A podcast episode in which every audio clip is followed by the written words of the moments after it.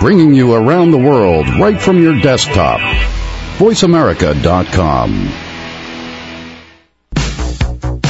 Welcome to Disability Matters with your host, Joyce Bender. All comments, views, and opinions expressed on this show are solely those of the host, guest, and callers. Now, the host of Disability Matters, here's Joyce Bender. Welcome to the show and welcome to National Disability Employment Awareness Month. And we have all this month been reminding everyone in the United States that Americans with disabilities want to compete equally in the workforce, in life, and really enjoy true quality of life.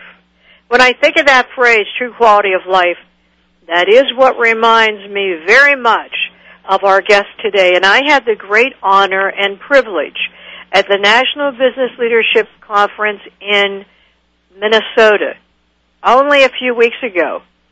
Here a speaker and author, Matthew Sanford, who is author, founder of Mind Body Solutions, speaker, philosopher, yoga instructor, most importantly, not only a great leader for Americans with disabilities, but in my opinion, a charming, charismatic young man that, you know, really can make a difference in the United States if we get him out there in front of people.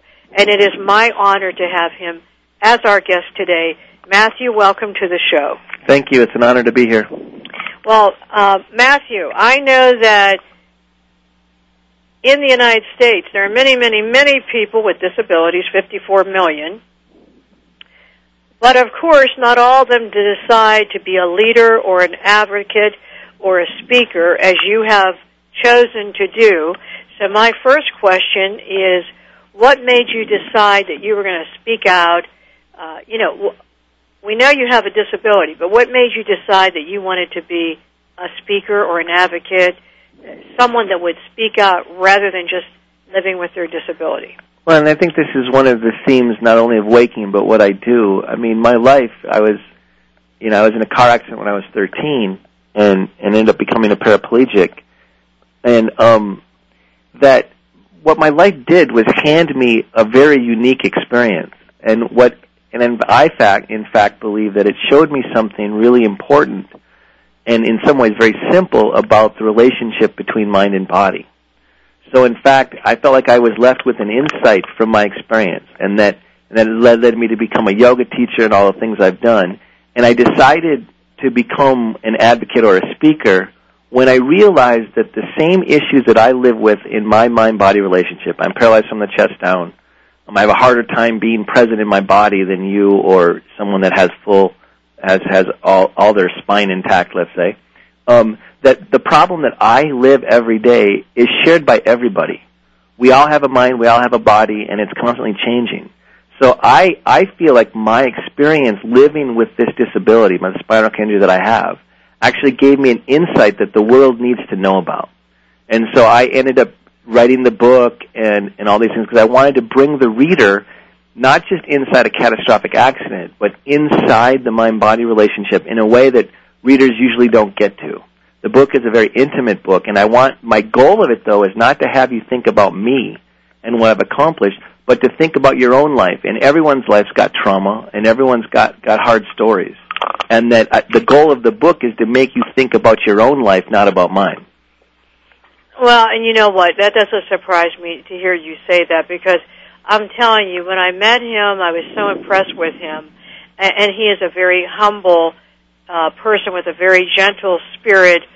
So, you know, no surprise. And I know you mean what you're saying. You, Yep. you mentioned there, Matthew, uh, a few minutes ago, that you had an accident. Do you mind talking f- uh, for a few minutes to our listeners Yep. about what actually happened to you and how that changed your life? Yeah, I was um I was my family was driving home um from Kansas City, Missouri to Duluth, Minnesota where I was born and raised. And it was an innocent day it seemed like. It was 31 degrees and misting. And we came up, you know, it, but it was just cold enough where that thing you hear about called preferential icing actually happened. We came up on an overpass and slid right off down an embankment. My father and sister were killed. My mother and brother didn't have any overt, too bad physical injuries. My mom just bruised her face. My brother jammed his shoulder. But I ended up doing a whole bunch of stuff. I ended up breaking my neck, my back, both my wrists, um, filled the lung with fluid, and had an injury to my pancreas that didn't allow me to eat for over two months. But the, you know, the miraculous thing about the healing process, I was only 13 at the time, is that when you think about it, if you see me now today, the, the only one little part of my body didn't heal, which is my spinal cord. That my body and my, you know, my mind-body relationship did a miraculous job of healing except for this little thing that they, you know, my body can't figure out how to do, and neither can medical science yet. But, um, but it's, but that for the most part, I came through it okay. Well, first of all, you know, my question is, how did you come through this without having an absolutely horrific, traumatic, emotional scar after that? Um, you know, in some ways, I think that part of the answer to that is that um, that I was only 13, that I was young, you know, in a way, my innocence was kind of part of my biggest strength, is that I didn't really get all the way how injured I was. In fact, the doctors came up to my mom on a couple of occasions when I was in intensive care for those first couple of weeks, because I was about as close as you could be to not being here as as you can get pretty much. And and they said, God, it's so good he doesn't know how injured he is. It's so good he just thinks he's going to go. And that's one of the things I want to get across. One of the things I know about my experience is there's a strength in us, in all of us, that we just don't know. Not all of us have to get measured to see if it's there. But I'd like to take credit, even though I'd like to take credit for how, how brave and strong that 13 year old boy was, but I really can't. I mean, he woke up, he opened his eyes from a coma, that's why it's called waking, and he connected to the light around him, to his family, to the people around him and the community helped me get better, right? And I just kind of went towards the light in the beginning. I just I wanted to live. I mean, and, I, and it's kind of funny because as an adult, I think back like, did I ever really think that I wasn't going to make it? Did I know the drama that was going on? And the truthful answer is no. I never really considered dying. And and I think that tells you something about the purity of the human spirit, especially when it's young. That it was just moving towards survival. So survival, I think, is an amazing teacher, and that that do I have the scars that you're talking about? Oh, I'm sad. I, you know, when it's all said and done, I I I wish it hadn't happened. you know, but that's not the life I got. You know, so and I have grief. I mean, I still miss my father and sister, and I think about them a lot, right? But that's just part of. I got. You only get one life, and it's not like you're supposed to overcome your life. I, and I really, that's one of the messages I like to talk about when I talk publicly is that I'm not a yoga teacher now, 27 years later, because because I overcame my disability and became a yoga teacher. I'm a yoga teacher because of my disability, because of what I learned about the mind-body relationship, because of what my experience was as a disabled person, that I know what I know now enough to become a yoga teacher. And then I think that's true about life. I mean, bad things are going to happen in everyone's life. And that's just the truth and well, then you, it's how it's it's what you what you make of it, and you can't overcome it. Yes. Well, Matt, we have uh, an emailer. Here's our first question from one of our listeners in Tampa, Florida, and the question is: um, I have read your book, Mr. Stanford, and I do have to ask you this question. Did it ever occur to you, or have you, have you ever thought that possibly all of this happened to you for a reason and that there was some plan from above for all of this happening from Linda? Um, you know what? I'm not going to rule anything out. you know, do I actively think that this all had a purpose? I'm not sure if if, if someone's um, making things happen at that level. I, I don't know. Um, I kind of like to think that. I know that I spent a lot of time you know, feeling like I had an insight and I was supposed to share something. That's kind of haunted my life since I was 13. And so, and there's a lot of things that happened in the book. I mean, you'll see in the book where it does seem like there's some, some things, you know, like 27 days before the accident. I, I was just first dating a, I was maybe at my first junior high school crush. I was in seventh grade. And the girl that I was, quote, courting as, as much as you do as a, as a 13 year old, um, her brother um, her brother is was also a paraplegic, and so um, he um, she told me about him, and I felt really bad about it. And and I, I said, and I announced the words out loud: I'd rather be dead than in a wheelchair.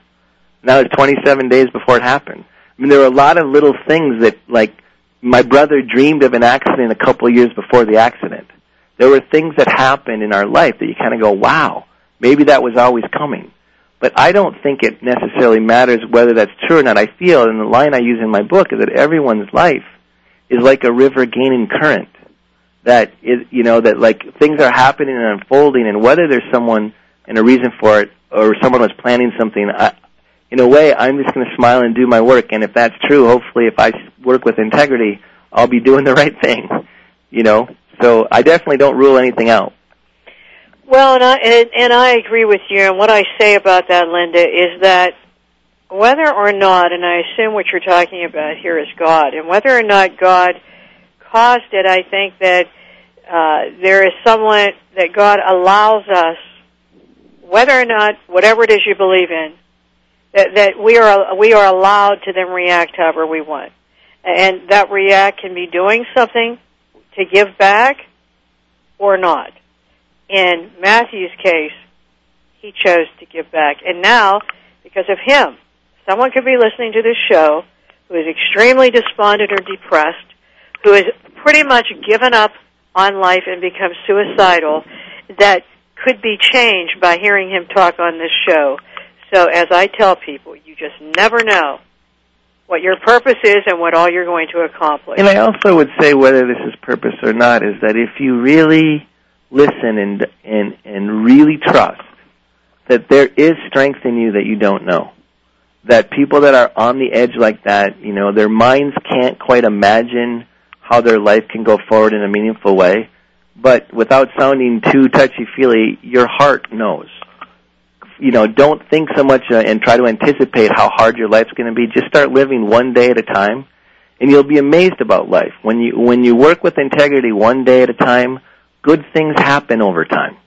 And that it's kind of like, it, but it's the the first step, the first starting to move, the first thing, and and cutting through all your worries and apprehensions about what your life's going to be, and just start living in the moment. And when that starts happening, and the world seems to unfold opportunities that you can't imagine from where you're sitting when you're despondent.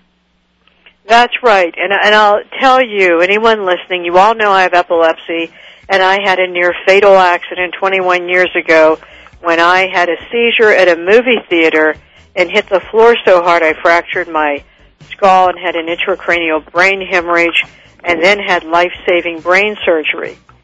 Wow, I never thought how that seizure would change my life, and look what I do now. Look what it does. Yep. Never know.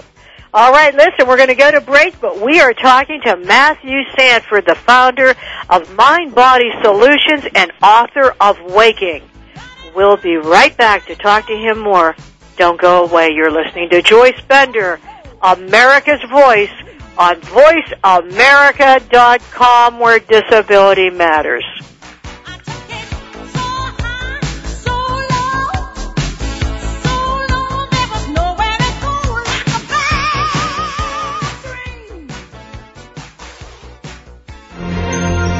The world leader in Internet Talk Radio. You're listening to America's Voice, voiceamerica.com. I'm Garcelle Beauvais Nilon. When I played a DA on NYPD Blue, I got all the facts before trying a case. Yet many don't know the facts about epilepsy. There are two and a half million Americans with the condition, and one in ten Americans will have a seizure in their lifetime. People with epilepsy want to lead normal lives, but too many of us don't know what epilepsy is or what to do if someone has a seizure. To learn more, visit epilepsyfoundation.org or call 1-800-332-1000. Albert Einstein once said, nothing happens until something moves. Well, your movement towards realizing a dream, making a long-lasting change to your life, or simply putting a daily smile on your face is just a click away. Tune into Maximizing Life with Scott Chesney and free your mind, open your heart, and ignite action in your life. Host and commander in change, empowerment coach, and international speaker, Scott Chesney shares his insights to making the most out of your daily lives. Scott interviews people who are maximizing their lives, the most recognizable transformationalists and leaders around the world, as well as those hometown heroes that move, touch, and inspire the best in all of us. Stay tuned into Maximizing Life for Scott's one-on-one coaching with callers. Maximizing Life with Scott Chesney broadcast each Monday at noon Pacific, 3 p.m. Eastern on the Voice America channel. Maximizing Life with Scott Chesney, inspiring you to live life with passion, purpose, and limitless potential. Go beyond success and discover a deeper meaning to life. Join host Jeffrey Gitterman and his guests, the premier thought leaders in business, politics, science, spirituality, and culture, who have reached the pinnacle of financial and professional attainment in their fields, only to discover a profound lack of fulfillment with what our culture defines as success. So won't you tune in every Wednesday at 11 a.m. Pacific Time to Jeffrey Gitterman and Beyond Success, redefining the meaning of prosperity, right here on America's Voice, voiceamerica.com. The powerhouse of Internet Talk Radio, voiceamerica.com. If you have a question or comment, call in toll free at 1 866 472 5788. Now, please welcome back the host of Disability Matters. Here's Joyce Bender. And here we are back with our guest, Matthew Sanford, founder of Mind Body Solutions, author, speaker, yoga instructor, and just so talented in so many ways. And actually, as I'm sitting here talking to all of you listeners, I have on my desk a copy of a great new book, Waking, which, as Matthew mentioned, is all about him waking from a coma. But once again, Matthew, uh, two questions I have. First, and I would really encourage everyone to buy this book. It is really a great book. Uh, so you, you, at the end, you can tell our listeners how Okay. they can purchase the book. Okay. Um, but what was your main purpose for writing the book, and are you speaking across the country talking about your book? Um, the answer to the second question is yes. I definitely go around not just talking about the book, but I do a lot of things that come out of the book. I, I you know, I wrote the book on some level because I live with a spinal cord injury, and I also am now 15 years into being a yoga student and teacher. That in fact I've got such a unique view and story about the mind-body relationship that you know, and I that I wrote Waking to try to tell the story as to what makes me, in some ways, be an expert on the mind-body relationship. And it's not traditional. I mean, it, you know, it's not like I went and went to a graduate school and studied the mind-body problem as it relates through neurological deficit. Right? There, there was no program like that. So in some ways, I wrote Waking because I do feel like I have and been left. My life has given me an insight about not just the mind-body relationship, but the nature of our consciousness and that I needed I needed to get that the base platform story out that that allowed me then to go and do the speaking so people could start to see where I was coming from and why. Um, and I ended up writing a literary memoir, which is which is different because I'm trained as I went to graduate school in philosophy and I studied the mind body problem and issues related to consciousness.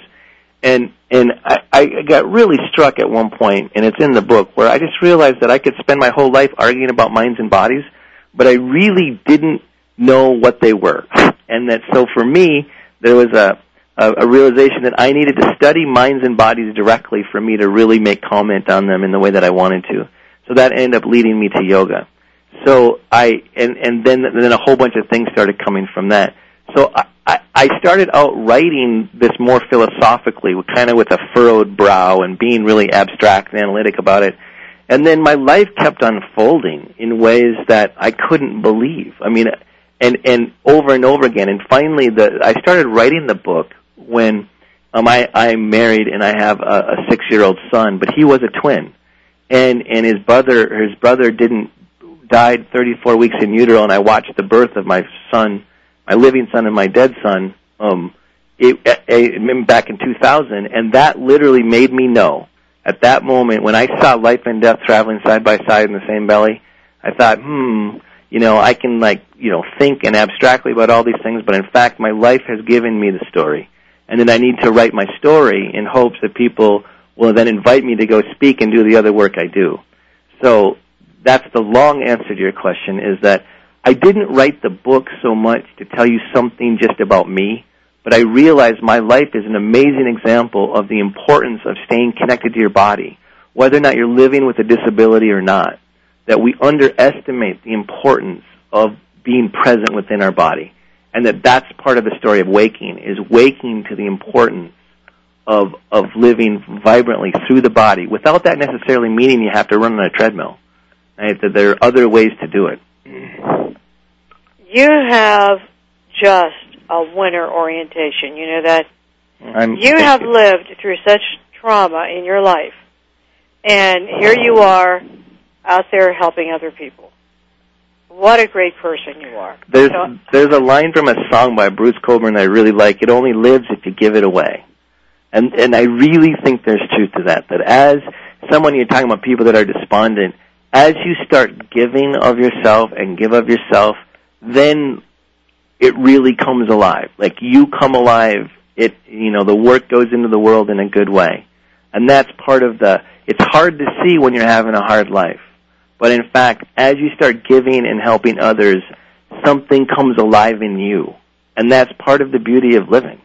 And, and that's something that, that I think is a simple way to start the wheels moving again after, after some sort of traumatic event. And I believe that. I do. I, I agree with you. I believe that so much. Now, Matthew, how do my listeners purchase your book? Um, you know, it's you know it's distributed nationally um, by Rodale, um, and so it should be in any bookstore. It was released in in the summer, so with fall books, it might not be as evident in the bookstores, any local bookstores, but you can get it on Amazon.com for sure, um, BarnesandNoble.com. Um, but so basically anywhere books are sold, and if they don't have it in your local bookstore, then ask them to order it because that's the best way. I mean, as a first-time author, the truth is my message will only be able to come out again if I sell enough books because that's part of how the business works.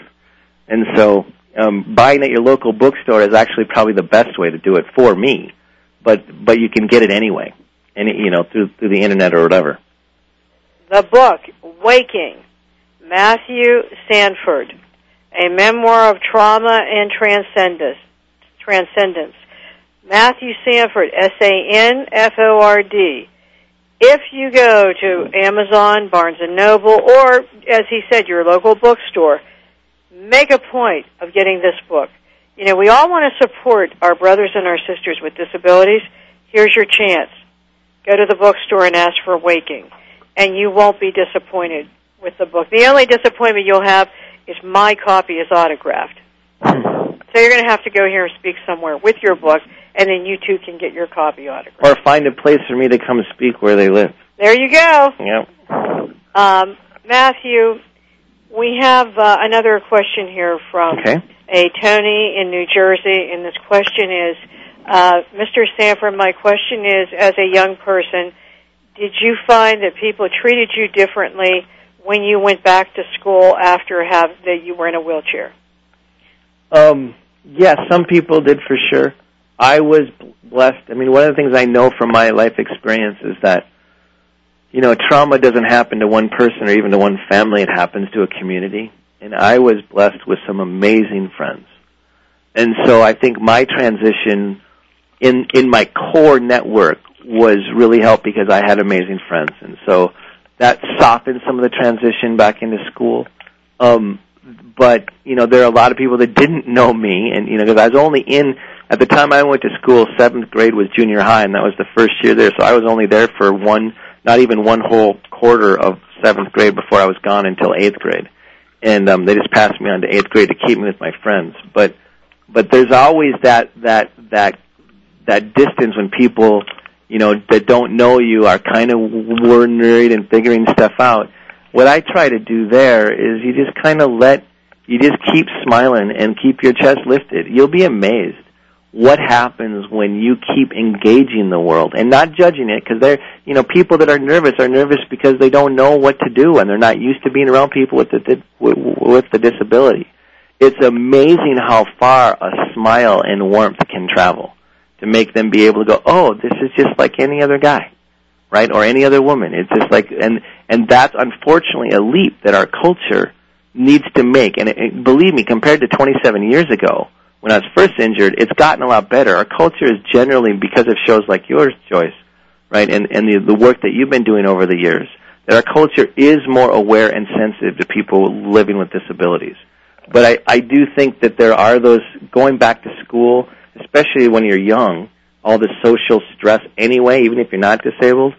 Um, but what I also tried to do was was was you know let my uniqueness be one of my strengths, as opposed to like just trying to be like everyone else. That I was different, and that's okay, as long as I keep smiling and make everyone comfortable. Well, and let me tell you, you have that engaging smile, no doubt about that.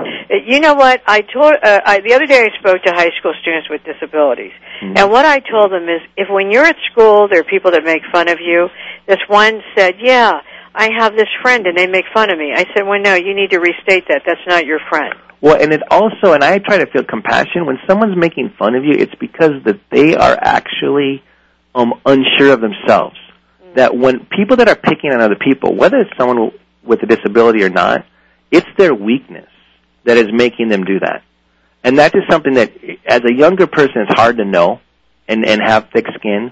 But it's it's actually the truth. Is that when someone's doing that, that's having to put down someone else to feel cool, that person is weak and they are not your friend. I agree with you. I mean, I'm not saying feel compassion and accept it. I'm saying like, but know that that comment's not really about you.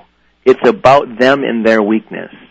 So I think in a lot of ways there you need to have a boundary at a different place. Like when people are being stupid and and and showing how ignorant they are, that's about them.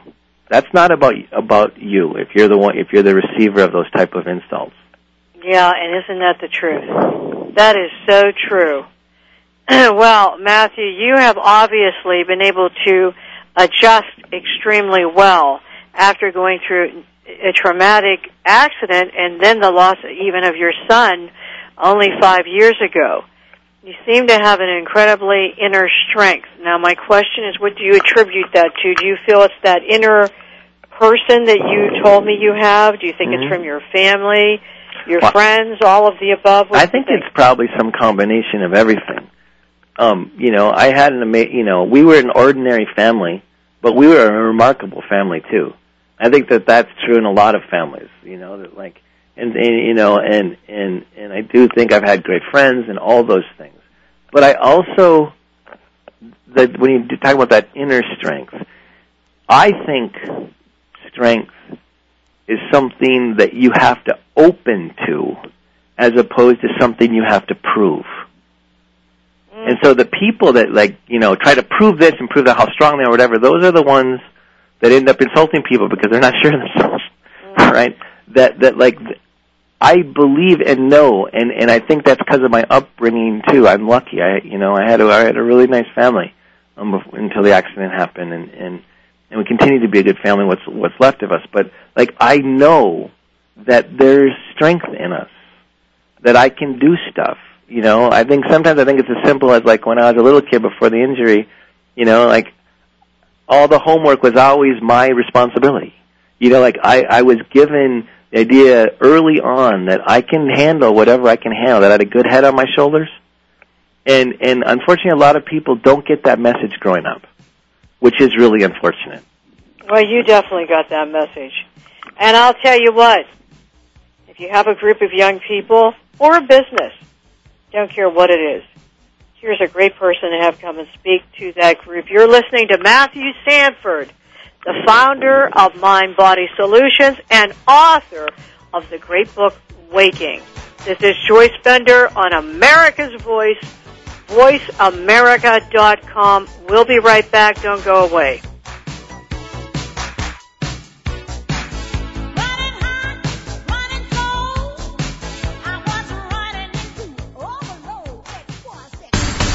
From our home to your speakers, voiceamerica.com. I'm Garcelle Beauvais Nilon. When I played a DA on NYPD Blue, I got all the facts before trying a case. Yet many don't know the facts about epilepsy. There are two and a half million Americans with the condition, and one in ten Americans will have a seizure in their lifetime. People with epilepsy want to lead normal lives, but too many of us don't know what epilepsy is or what to do if someone has a seizure. To learn more, visit epilepsyfoundation.org or call 1-800-332-1000.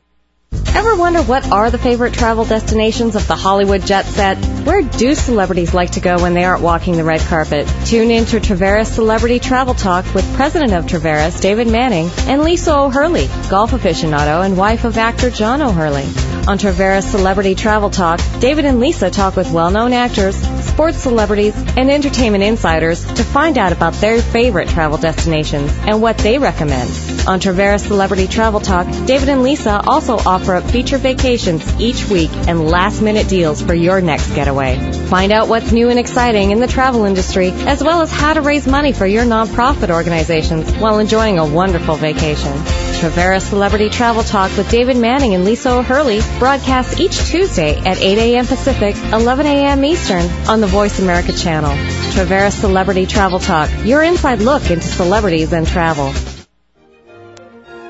Join Patricia Raskin, host of Positive Living on VoiceAmerica.com, Monday at 2 p.m. Eastern and 11 a.m. Pacific Time. This program brings you practical and inspiring principles for living a more authentic, engaging, and passionate life. Patricia's guests will give you a formula for connecting, giving, forgiving, and miraculous living. So tune in and call in to Positive Living Mondays at 2 p.m. Eastern and 11 a.m. Pacific Time right here on VoiceAmerica.com bringing you around the world right from your desktop. VoiceAmerica.com. If you have a question or comment, call in toll free at 1 866 472 5788. Now, please welcome back the host of Disability Matters. Here's Joyce Bender. And welcome back. We're talking to our guest, Matthew Sanford, as we're celebrating this month National Disability Employment Awareness Month. And remember next week, Tuesday, Doro Bush Koch, President of the United States sister, will be our guest talking about her new book, My Father, My President. So, you know, Matthew, we're trying so hard to get the word out to so many people about quality of life. And I think it's amazing that you are the recipient of the Karma Yoga Award from the Yoga Journal. Um, what the part I think that's amazing to me is that you pursued yoga after your accident. Mm-hmm. It's like if you meet Matthew, it's not that you know he was adult and prior to that boy he was just a yoga master and then he had the accident. It's the other way around, which I think is so important. Um, and, and today you teach yoga uh, and, and let me tell you, I've been in one of his little sessions where he just did a few things and, you know, everyone in the room, non-disabled, you know, could barely make any of these moves he was telling everyone to make. But, uh, for our listeners, why yoga? Um, well, one of the things that I think is true about disability, if you think about it, remember you gotta forgive me, I'm a philosopher, right? So I think, I think kind of in, in sometimes more abstract ways, but what really is going on with me, if you think about my fundamental disability, I think this is true with almost every disability, is that I live a mind-body problem. That it's harder for my mind to be present in my whole body. Like let's say someone with cerebral palsy, their their mind can't and they can their muscles don't fire evenly. So when they think to go move their arm, their muscle doesn't fire. Like literally, they live a mind-body problem too. And that almost all disabilities on some level are a mind-body problem. Even aging, as you age and your body doesn't work as well your body doesn't do it, your mind tells it to. That's a mind-body problem. Well, what happened to me is that by when I was first going through, and and, and the, the first third of the book of Waking is my experiences at the Mayo Clinic, where I learned as a young boy, as a 13-year-old, kind of how to disassociate from my body to avoid the pain of what was happening, all the corrective stuff that was happening to me that I wouldn't be here without. But the next third of the book is is is more about the cost of being separated from your body, like if you learn how to disassociate from your body, which is good in the short term when you're under excruciating pain, but if you don't reconnect to your body, there there going to be there going to be costs to that. So what ends up happening to me, 12 years, I lived for 12 years following the rehabilitation vision of making my arms really strong and trying to overcome my body and drag my paralyzed body through life. And that that that vision actually made my fundamental injury because I know my, my my my injury, my broken back was the cause of my injury, but the the, the disability I live with is a mind body injury, and that by trying to just overcome my body and drag it around, I actually was making the mind body problem worse because my paralyzed body became like an object. And so after 12 years of that, I reached a point where, you know, I was an athletic little kid. I really missed my body. I love being in my body, right? And so I came to yoga because I'm thinking, okay, I've got to somehow get more in my body. I had had previously starting yoga some body work and an amazing body worker that showed me that there was still ways and ways I could feel my whole body. And then I was thinking, okay, I got to pursue that. And then if you think about it, what better way to do that than a than a, than a 4,000 year old discipline that is expressly about integrating mind, body, and spirit. So I kind of, and my dad had done some yoga when I was a little kid. He had a whiplash injury, so I kind of knew about it, but he didn't do very much. So I was open to it, but then it was seemed like a great way, and, and I was lucky enough to meet an extraordinary teacher, very first teacher I met. So that was one of those gifts I got. Her name was Jo Zukovich, is Jo Zukovich, and she lives in San Diego, California. And that is how you got started. Mm-hmm. Well, we have a question from Washington, D.C. for you Okay. uh, about what advice would Mr. Sanford give to an individual who is relatively newly disabled and wishes to start a yoga routine, or someone who has had their disability for a long time and wishes to use yoga as a means to achieve better health? Okay, now, a couple things. I mean, one, I hate to say, and this is the truth, I would get waking and read it. Mm-hmm. And, and, and that's because one of the things that I figured out with my, with my disability was that, like I'm paralyzed so I don't feel things as much in the lower two thirds of my body, but is that my paralyzed body, I was led to believe that it like stopped talking to my brain. That like, like, you know, that, that my mind-body relationship from my mind to the chest down was done. And that was not true. That, that my paralyzed body didn't stop talking to my brain, it just changed its voice.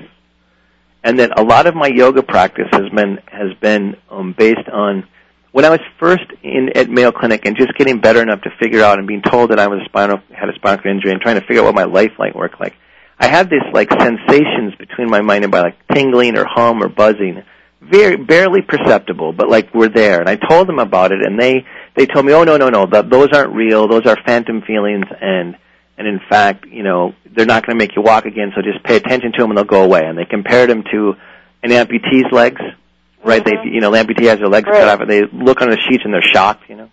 And they said, "Oh, don't worry, they'll fade." Well, it turns out that that level of sensation is the cornerstone of my yoga practice now.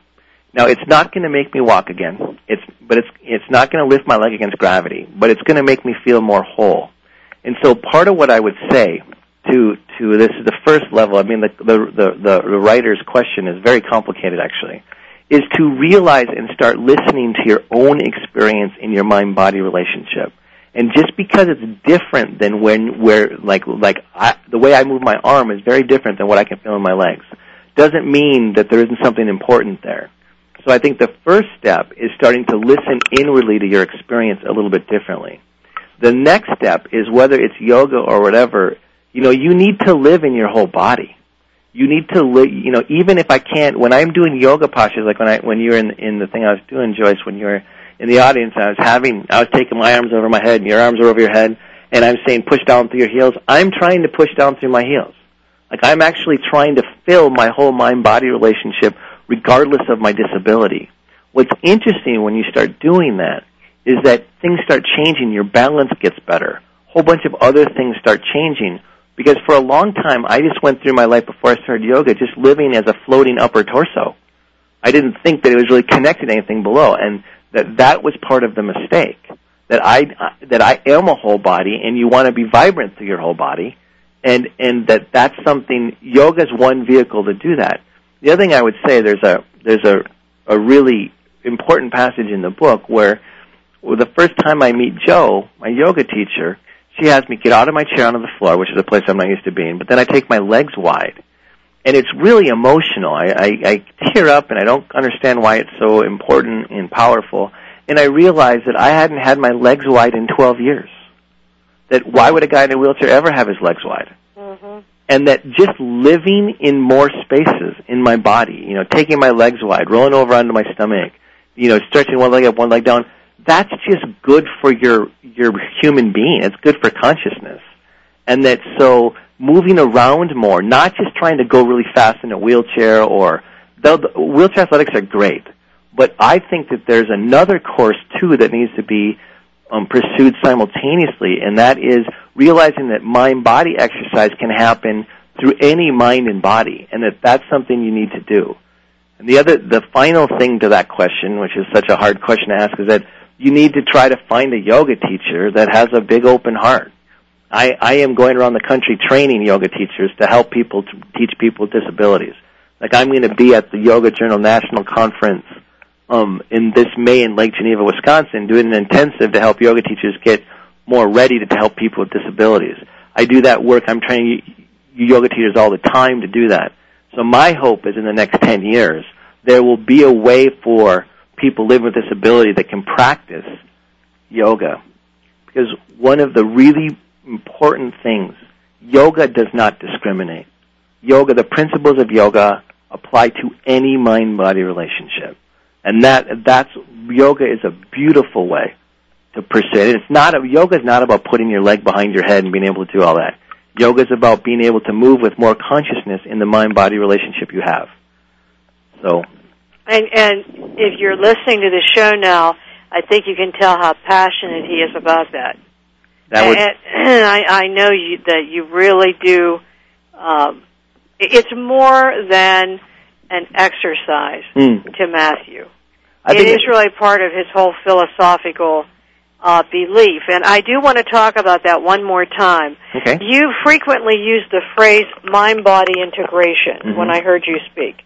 Mhm. Can, can you talk about that a little bit more for Yeah. our listeners? what I, what I, you know, when I do talks, often I talk about, you know, I, I talk about the, the phenomena of being present in your body too. Like literally, where mind intersects with body, you experience as presence within your body. Now, one of the, one of the things that how I often in a talk will try to like define that is I'll have everyone slouch in their chair, right? And then they kind of lean. I say, take a picture of what it feels like to, in your legs right now. Everyone sit up straight and tall and press down through your heels, right? And then I'll say, you feel your inner thighs now, or you feel your legs more, right? That's presence. That's when mind integrates through body. Now what's amazing about, about, about that level, when, when I sit up straight and try to press down through my heels, my presence changes too.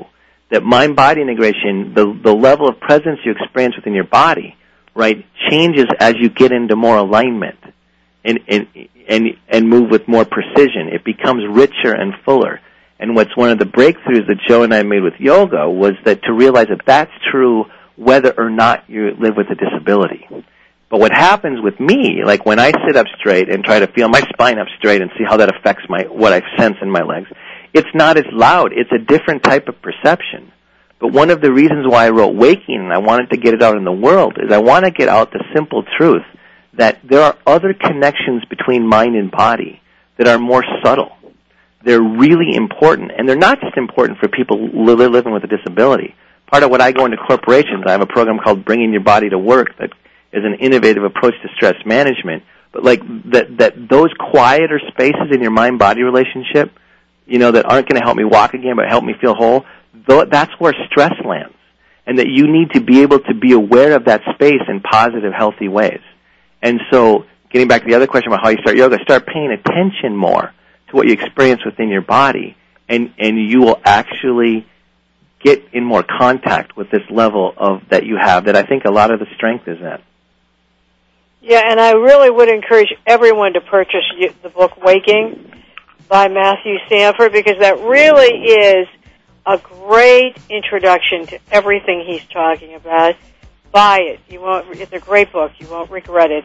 Right now, we're going to go to break before we come back to close the show. If you've joined us just now, we've been talking to Matthew Sanford, author, yoga instructor, leader extraordinaire. We'll be right back. You're listening to America's Voice, voiceamerica.com.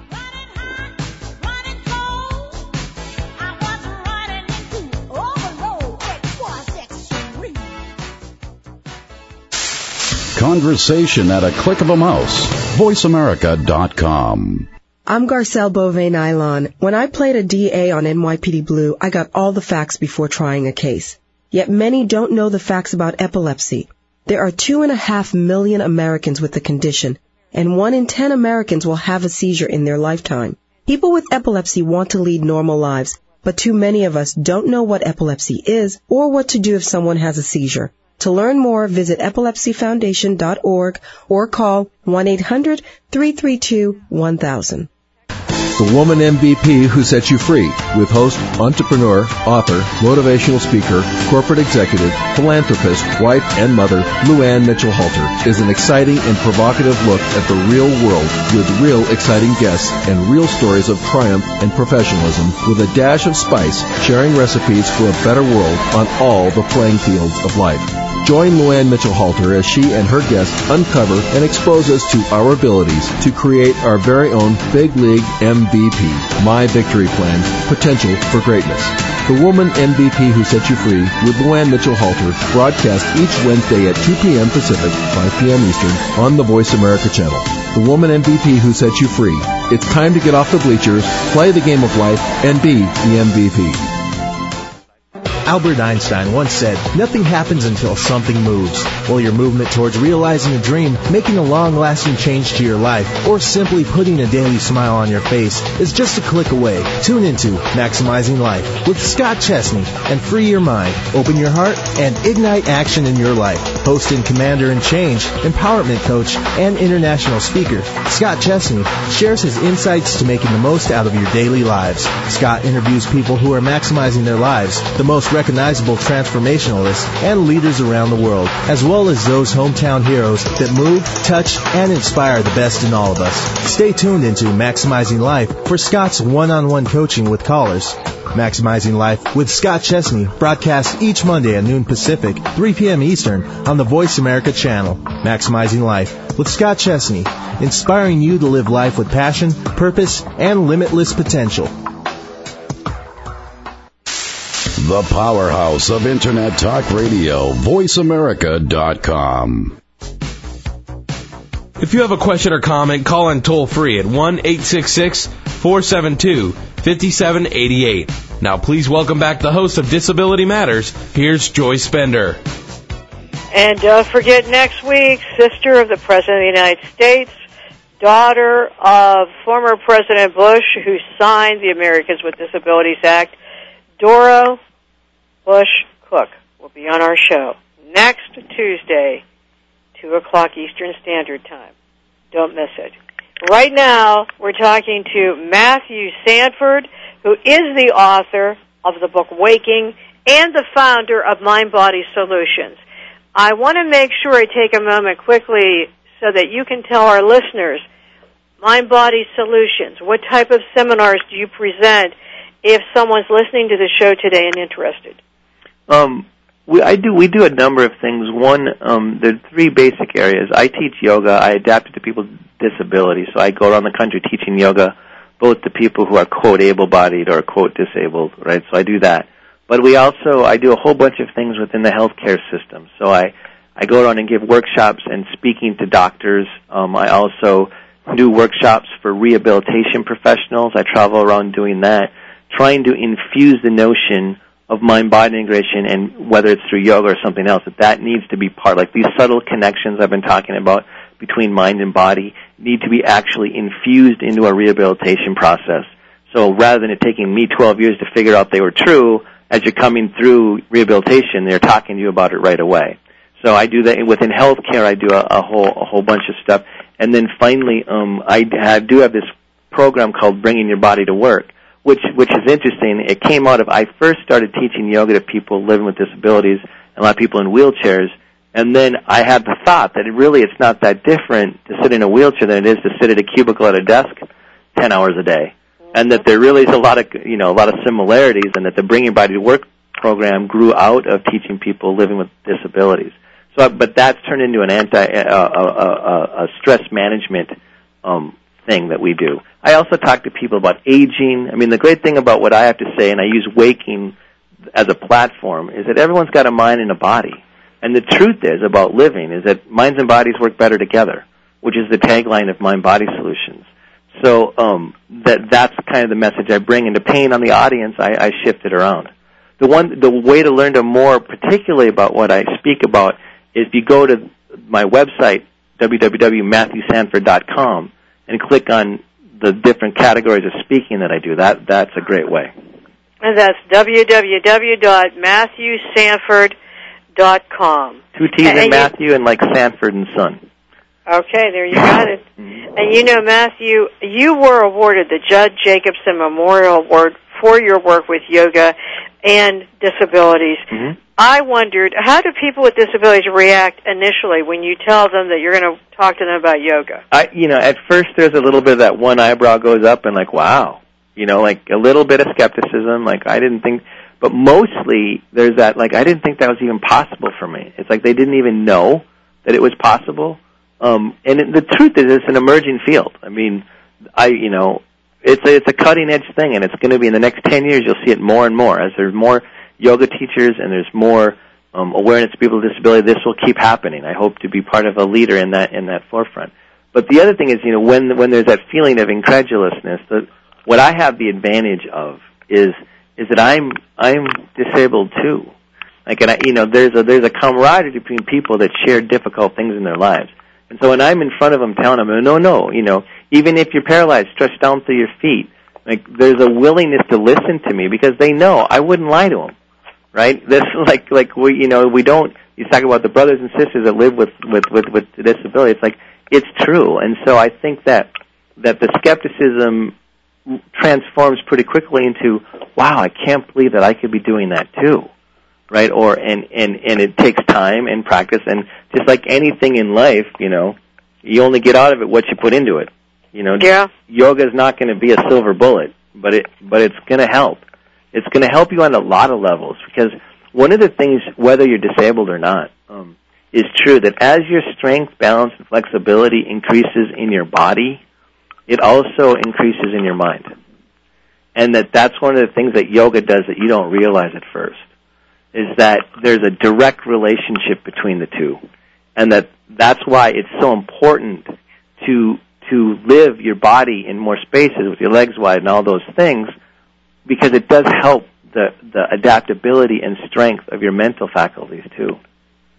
Well, you know, um, Matthew, you have just, and I, by the way, I believe you are a pioneer. You know why? You're changing the way people think, a paradigm shift. That's when what you I'm tell them about yoga for people with disabilities. I Mhm. love it. Um, I think you've accomplished so much already in your life, but I was wondering, at this young age you are already at right now, what are you the proudest of? What do you think are your greatest accomplishments? Mm, Which I ask question. every listener this question. That's a big question. On um, a little answer, I have a big answer and a little answer. A little answer is on some level, um, on a practical particular thing, I am really happy that waking is not only an amazing story, but it's a great reading experience. Mm-hmm. That I took the time to learn how to write. So that's mm-hmm. a little answer. Just in the, lately, I'm, I'm like happy with the way the book's being received. Mm-hmm. More importantly, though, I think on a larger level, is that I, instead of being told what I was experiencing within my paralysis and in my own mind body relationship, I was able to listen to my own experience and believe in it. And that, and being willing also to work at it, to like not expect immediate results. That is a, you know, to actually listen to your own voice, but not just the voice you want to have, the voice that actually is happening to you, that, that being able to do that and then turn it into helping other people, right? To like have, because it's been a long road. I've been doing yoga for 15 years. There was a lot of times like, what am I doing this for? You know, but I have this faith that if I worked hard and with integrity, um, that something good would come of it. And that's what's beginning to happen now as I finally wrote, wrote the book. And so for me, I guess I'm most proud of the willingness to be persistent without trying to prove anything, like knowing that if I keep working well and with integrity, something good will come out of it. And that I'm not sure how I did that. I just did it one day at a time, right? And in, in some ways, I think that's what I'm the most proud of, is being not afraid to break new ground and know that it's not going to be easy, but it's going to be something that will be rewarding eventually. You'll be able to help others with it. And, and, and not, you know, because there are a lot of times people, my family included, what are you doing, Matt? I mean, it looked like I wasn't doing anything, right? And I was. I was working on things that people didn't understand. And, and having the, the perseverance to work through that is, is I think, my, my, my proudest accomplishment.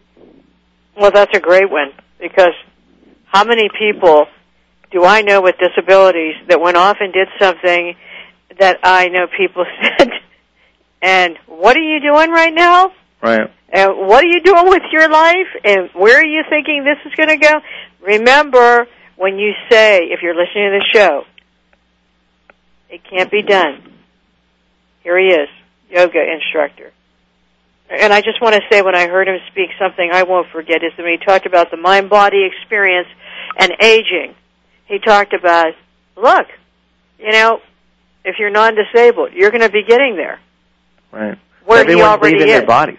Yeah, where he already is. You're Yeah, going to be we're all leaving there. our bodies as we age. This Yes. is everyone's story. Yes, and you know, I start thinking about that. How as you get older and you don't have a disability, that you know, people are saying, "Oh my God, I'm having to use a walker." Oh Mhm. no, you know, now I'm having to use a wheelchair. And when when Matthew said that, I thought this reminds me of when I speak to employers who do not want to hire people with disabilities, and I remind them, remember, you are the temporarily able-bodied. Yep. That's what he's talking about. Matthew, before we go, Mhm. we ask every one of our guests to leave a message for our listeners. What is your message today? That whether you're disabled or non-disabled, your mind and body work better when they work together. And it seems simple, but figure out what that means. And you can figure it out by buying Waking by Matthew Sanford. We always end with a quote from a famous civil rights leader or leader for people with disabilities, and today the quote is from our guest, Matthew Sanford. Learning to fall gracefully through one's mind-body relationship is not a submission. One learns to fall gracefully in order to roll. Oh, I love that quote. Said Matthew Sanford. Matthew, thank you for joining us today. It's been an honor. And listen, don't forget to buy that book, Waking, by Matthew Sanford. You've been listening to Joyce Bender, America's Voice, where disability does matter. See you next week. Bye bye.